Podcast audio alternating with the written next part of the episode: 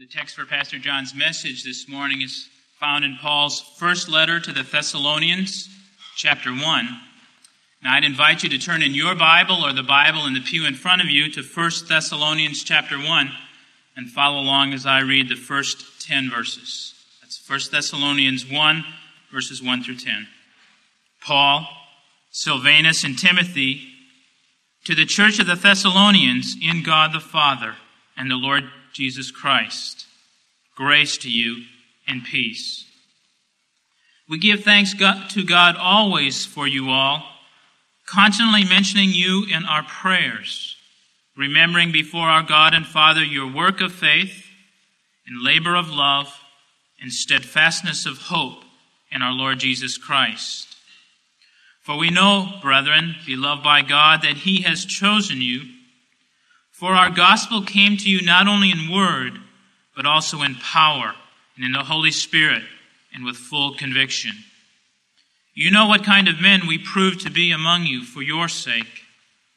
And you became imitators of us and of the Lord. For you received the word in much affliction, with joy, inspired by the Holy Spirit, so that you became an example to all the believers in Macedonia and in Achaia. For not only has the word of the Lord sounded forth from you in Macedonia and Achaia, but your faith in God has gone forth everywhere, so that we need not say anything. For they themselves report concerning us what a welcome we had among you, and how you turned to God from idols to serve a living and true God, and to wait for his Son from heaven, whom he raised from the dead, Jesus, who delivers us from the wrath to come. It seems fitting that at the end of this series on hope, the final fruit of hope that we talk about is endurance, because that's what will have to be true of you if you are to carry on with the implications of, of what we've said. The text is verse three, First Thessalonians one. And the particular phrase in verse three is that little phrase at the end, the endurance of hope. I take that to mean that hope produces endurance, or that endurance is the fruit of hope. The reason I take it to mean that is because the other two phrases that come just before it, the work of faith and the labor of love, seem to have that same meaning. Wouldn't you agree that work of faith means a work that flows from or comes from or is born of faith, and a labor of love means a labor that is born out of love and comes from love, and therefore the endurance of hope is an endurance that comes from or is born of or is the fruit of hope. So I understand the phrase to mean the endurance that we must have comes from hope. And the question that I want to pose behind this connection this morning, for you to keep there in the back of your minds as we probe the connection between hope and, and endurance, is this. How do you keep on going in ministry, in a relationship, in a job, in a disability? How do you keep on going year in, year out, decade in, decade out, when there are personal and relational and spiritual and financial obstacles that sometimes simply seem absolutely insurmountable? How do you keep on going in the path of obedience to which God has called you when the limelight has shifted off of your ministry? The limelight at Bethlehem can be very bright. It can be so thrilling. It can be so captivating. It can be so powerful. And it is so fickle. The limelight zeroes in on missions. And oh, do missions look glorious? Being a cross-cultural missionary or tent maker or a world Christian is so exciting that ninety people will come to my house and pray and sing and dream. And then in a few weeks, the limelight moves on. It stops on urban ministries for a while.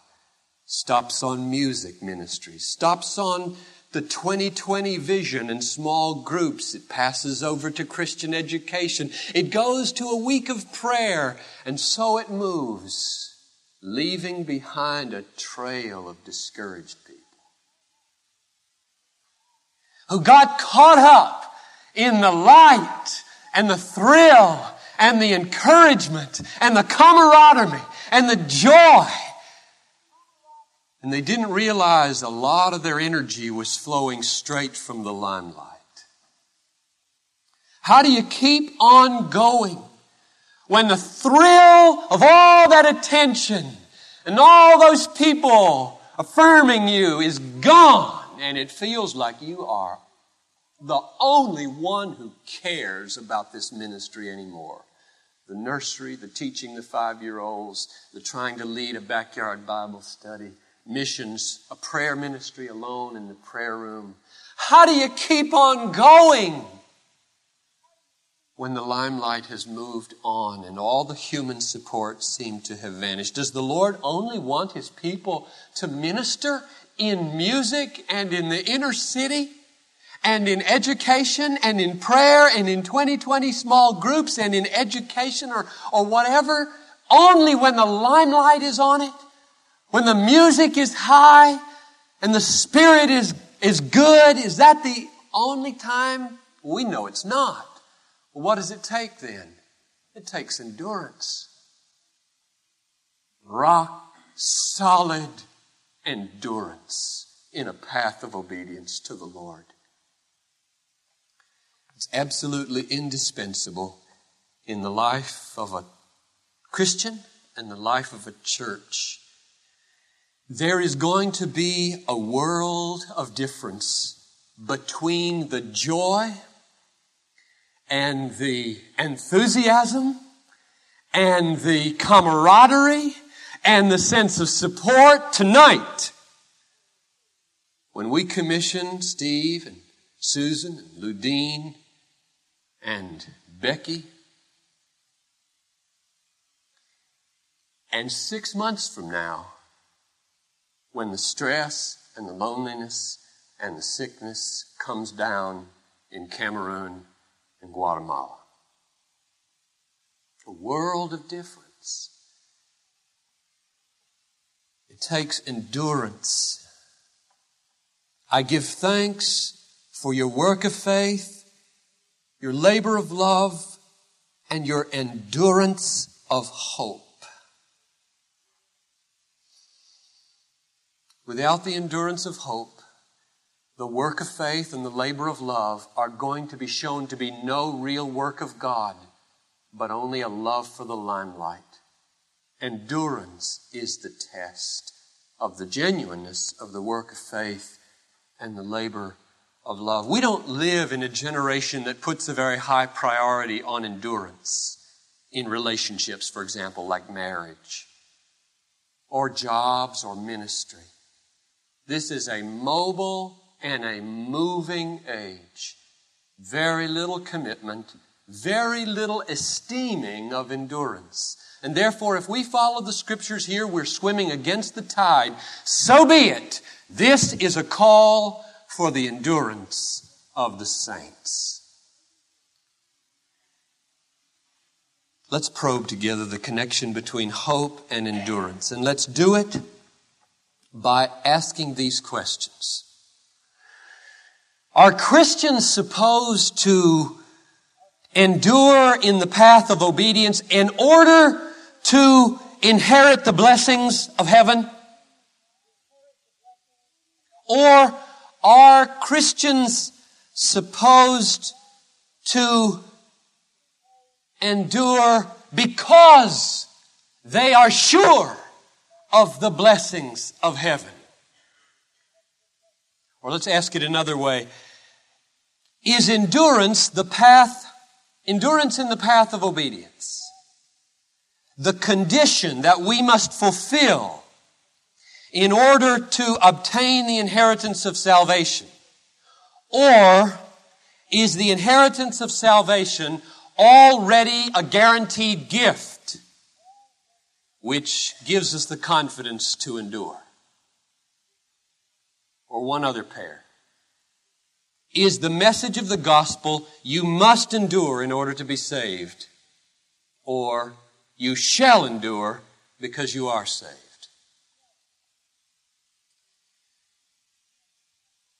The biblical answer, the resounding biblical answer to all six of those questions is yes. Yes! You must endure to the end in order to be saved. And you shall endure precisely because you are saved. Salvation is both the reward of endurance and the gift of grace. We endure in order to inherit the blessings of heaven, and because we are sure that those blessings are ours in Christ. Now, the reason I pose those questions and assert that resounding yes is because I have commended to you week in and week out that there is one source of hope, and that's the Word of God. And when you go to this book, which was written that by the steadfastness and encouragement of the Scriptures, you might have hope, Romans fifteen four, you find both shalls and musts. And I don't want you to mangle the Scriptures on the one hand, or to miss the blessings of God in the shalls and the musts on the other hand. For the musts are there not for another age, but for you. If you divide the Scriptures and put them in the bottle of disuse, you will suffer greatly, for they are designed for your hope and your endurance. We need to see how that's the case. Let's look first at the shalls, the great shalls and wills of the new covenant. Now, this picking up a theme of last Sunday. You remember we read in Jeremiah verses uh, or chapter thirty-one, I think, and Ezekiel thirty-six, texts relating to the new covenant.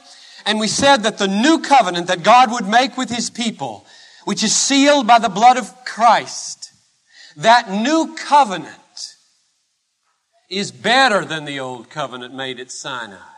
And the reason it's better is because with the promised covenant comes the Holy Spirit power to fulfill the conditions. Formerly it was written on stone with letter.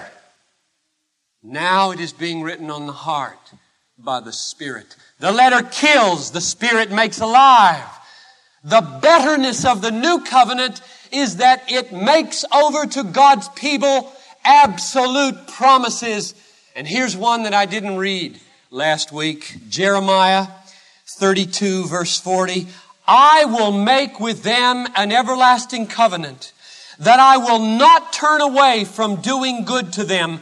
I will put the fear of me in their hearts, and they, that they may not turn from me. That's classic new covenant talk. I will put the fear of me in their hearts, that they will not turn from me. The wills and the shalls of the new covenant are absolute and guaranteed. And therefore, the new covenant is a success, while the old covenant was a colossal failure.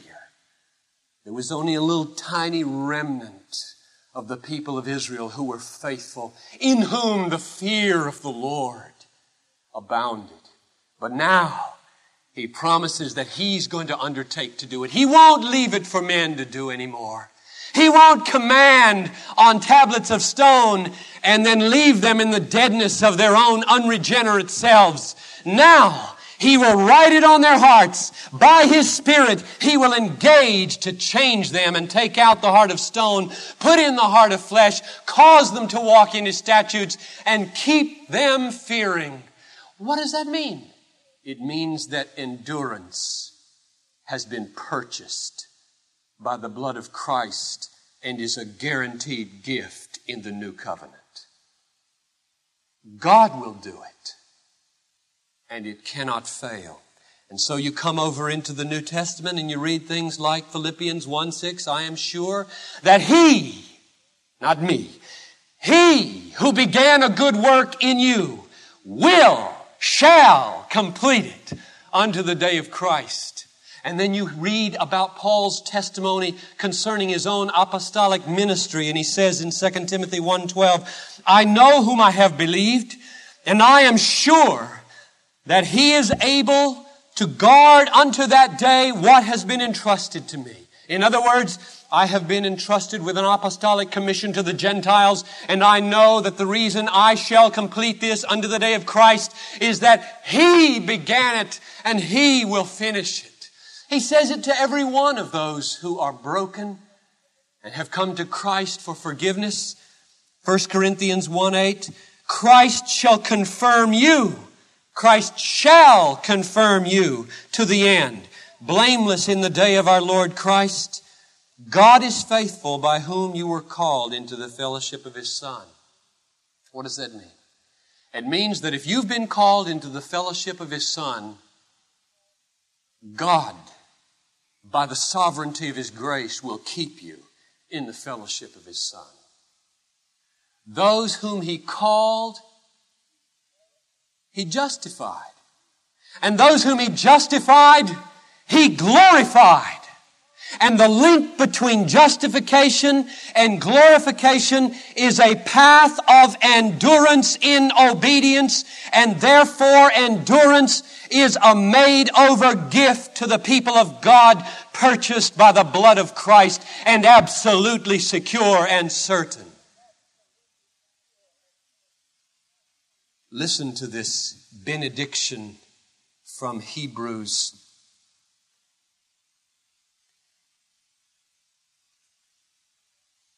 Now, may the God of peace, who brought again from the dead our Lord Jesus, the great shepherd of the sheep, by the blood of the eternal covenant, equip you with everything good, working in you that which is pleasing in his sight.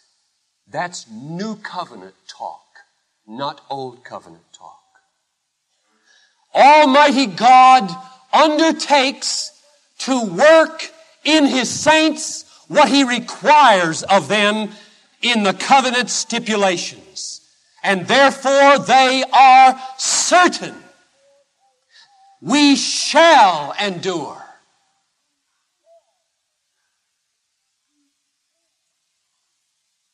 That's one kind of text in the Bible.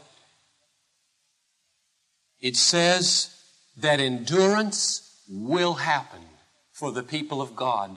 It is a blood-bought gift, and it will not fail. I will put within them the fear of me, that they may not turn from me. God will do it. The great shalls and the wills of the new covenant. But that's not all that you read in Scripture. There are the musts of Scripture as well. Let's look at these. Jesus says, because wickedness is multiplied, most men's love will grow cold. This is Matthew twenty-four thirteen. Because wickedness is multiplied, most men's love will grow cold, but he who endures to the end will be saved. Most men's love will grow cold, but he who endures in love, hot love, to the end will be saved. You must endure to the end. You must endure in love to the end if you would be saved. Paul says in Romans chapter two, verse six, God will render to every man according to his works. To those who by endurance in well-doing seek for glory and honor and immortality, he will give eternal life. To whom will he give eternal life? Those who by enduring in well-doing seek for glory and honor and immortality from God, to them he will give eternal life, to no one else. If you do not endure in well-doing, you may not hope for eternal life. Or Galatians six, verses eight and nine. For he who sows to his own flesh will from the flesh reap corruption, but he who sows to the Spirit will from the Spirit reap eternal life. And let us not grow weary in well-doing, for in due season we shall reap if we don't lose heart. We will reap eternal life if we sow to the Spirit and don't lose heart. That is, endure. You must endure. You must endure. There are musts in Scripture as well as shalls and wills. Hebrews ten thirty-five. Do not throw away your confidence, which has great reward, for you have need of endurance, so that you may do the will of God and receive what is promised. Don't throw away your confidence. You have need of endurance, because those who endure keep the will of God, and those who keep the will of God obtain what is promised, not anyone else. You must endure. The inheritance is only given to those who endure in obedience to the will of God. Well, there they are. The great new covenant shalls and wills, and the great musts of Scripture. The one kind assures us that we shall endure because we are saved, and the other kind says you must endure in order to be saved. Endurance is a gift, and endurance is a duty. And these are not in conflict. There is absolutely no contradiction and no tension between these two if you have a holy and a sovereign God. We must endure because God is holy, and we shall endure because God is sovereign. Why are they there? Why do we need both? There are many people who simply take the shells and go out to lunch and say the musts, well, they're for another dispensation, or they're for another time, or they're for another period of life. And they shut the mouth of Almighty God and His blessing and warning. Why are both here? Why must there be shalls and musts? Well, let's Let's answer that. Let's look at three things that the shalls do for us, and then three things that the musts do for us. Number one, the great new covenant shalls of the Bible turn us away from all self-reliance and boasting and direct us to the sovereign power of God. He shall do it. When you hear the Bible say, I will take out of you the heart of stone and put in the heart of flesh. I will put my Spirit within you and cause you to walk in my statutes. I will give you a new heart. I will write my law on your heart. I will put the fear of me in your heart so that you will not turn from me. And you start to struggle with doubt in your life. Where do you go? To yourself after hearing those promises? You go to God. Where else would you go, having heard such awesome promises? So the first point of the shells is to direct us away from ourselves to God and to blast boasting out of our lives. First Corinthians four, verse seven, what do you have that you did not receive? And if you received it as a gift, why do you boast as though it were not a gift? Endurance is a gift. How can you boast in a gift? Second purpose for the shells in Scripture is to blast legalism out of our lives. That is the mentality that says, I've got to earn my way to heaven. He's told me, hasn't he told me? I must endure to get there. So I've got to earn heaven, right? Wrong. There is no connection between the command, you must endure in order to be saved, and the thought that you must earn salvation. Those are not connected in biblical thought. God has never said to his people, nor will he ever say, earn your salvation. He has never commended to one man or woman on the face of this earth that we try to put him in our debt by contributing value to him, that he must pay with a wage.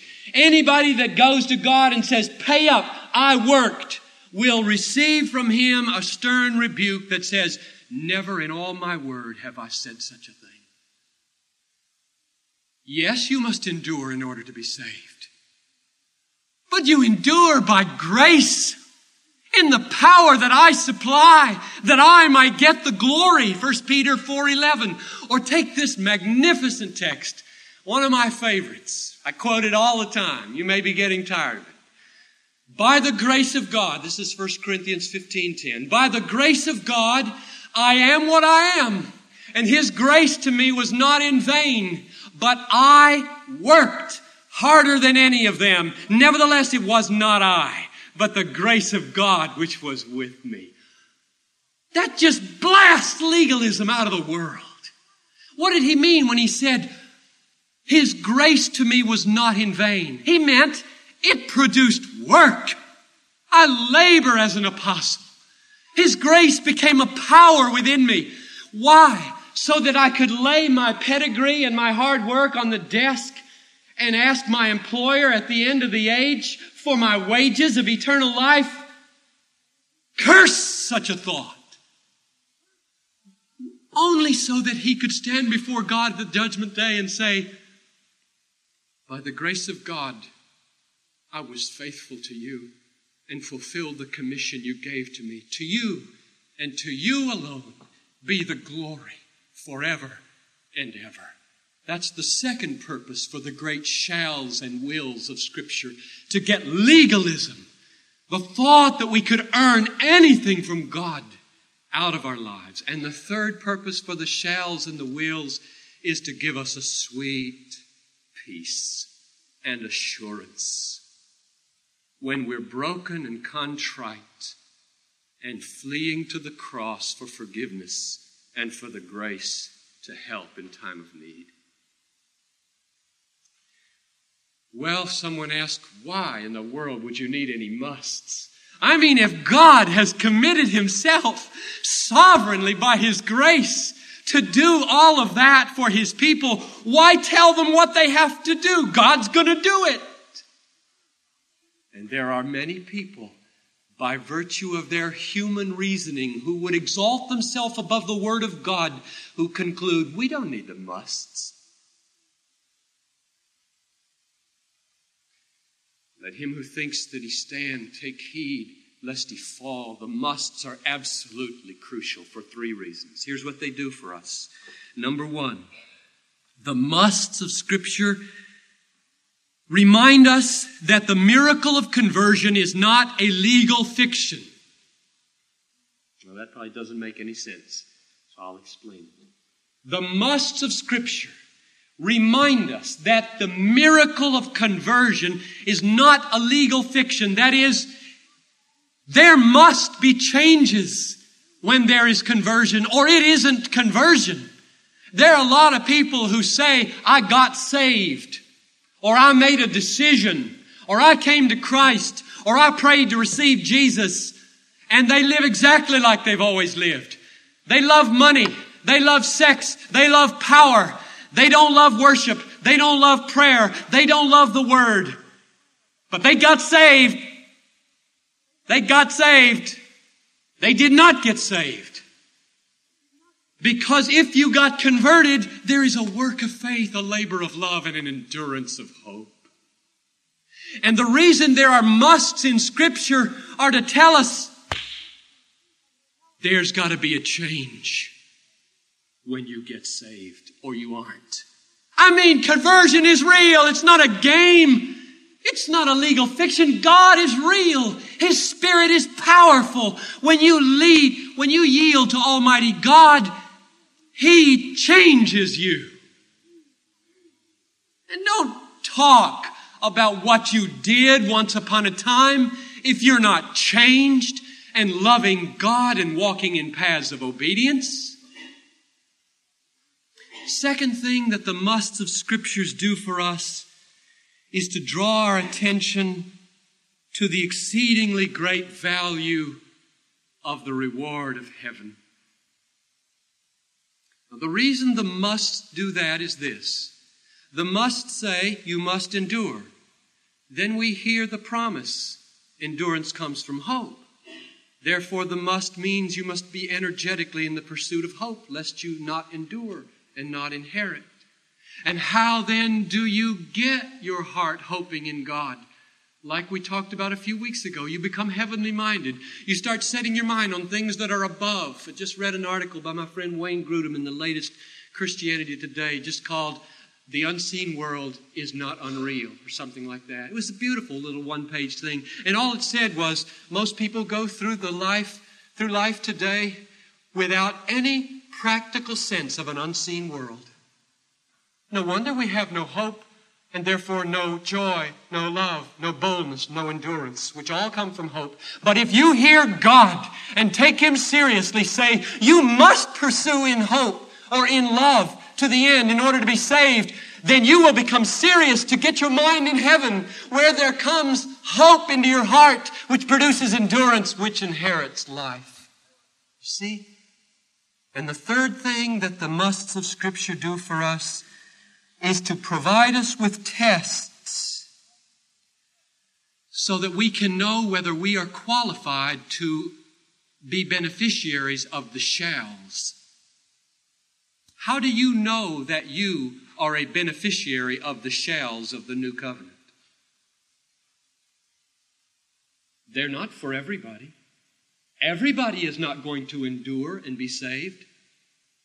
And yet the covenant commitment is that God will cause His people to persevere and be saved. So to whom is that promise made? You? Maybe. How do you know? The musts of Scripture are given so that you can know whether you qualify for the shalls and can rest and enjoy the shalls. Have you been broken by the musts of Scripture and made contrite? Have you fled then to the cross for the forgiveness of Jesus? And are you drawing now the help of His grace for the living of your life? If so, the shalls are yours. The shalls and the wills of the new covenant are yours because you've been broken by the musts and have fled to Jesus. Well, there they are, the two categories of Scripture. And you can see, can't you, that the end and the aim of both of them is the same. namely to direct us to grace and to hope, the grace of God. The shells of Scripture direct us to God's grace directly with promises. The musts of Scripture direct us to God's grace indirectly by commanding us to do things for which we must have grace to do. There's no conflict here. They are one in their purpose. And so when you go to the Scripture and you open the Bible and you read, I shall put my law within you, and I shall cause you to walk in my statutes, and I shall put the fear of me within you, that you may not turn from me. What's the aim of that text?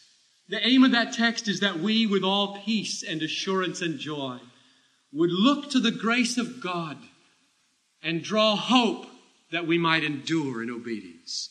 And suppose we turn the page and we read, you must endure in order to be saved. What's the point of that text? It's the same.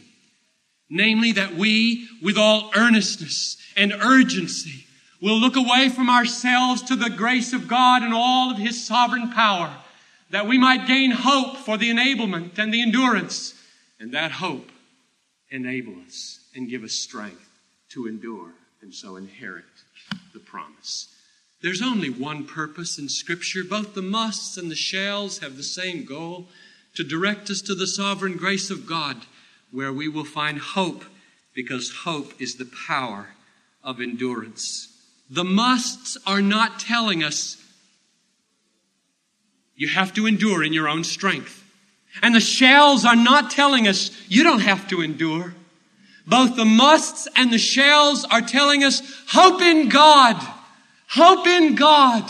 Hope in the grace of God. And when you hope in the sovereign grace of God, instead of hoping in yourself, instead of hoping in the praise and the approval of men, instead of hoping in money, instead of hoping in prestige, instead of hoping in the pleasures that are fleeting, then when the limelight shifts off of your ministry and off of your life,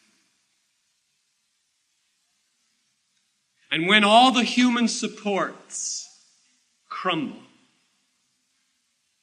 you're going to endure with the endurance of hope. Therefore, my beloved brethren, be steadfast, immovable, always abounding in the work of the Lord, knowing that in the Lord your labor is not in vain. Amen.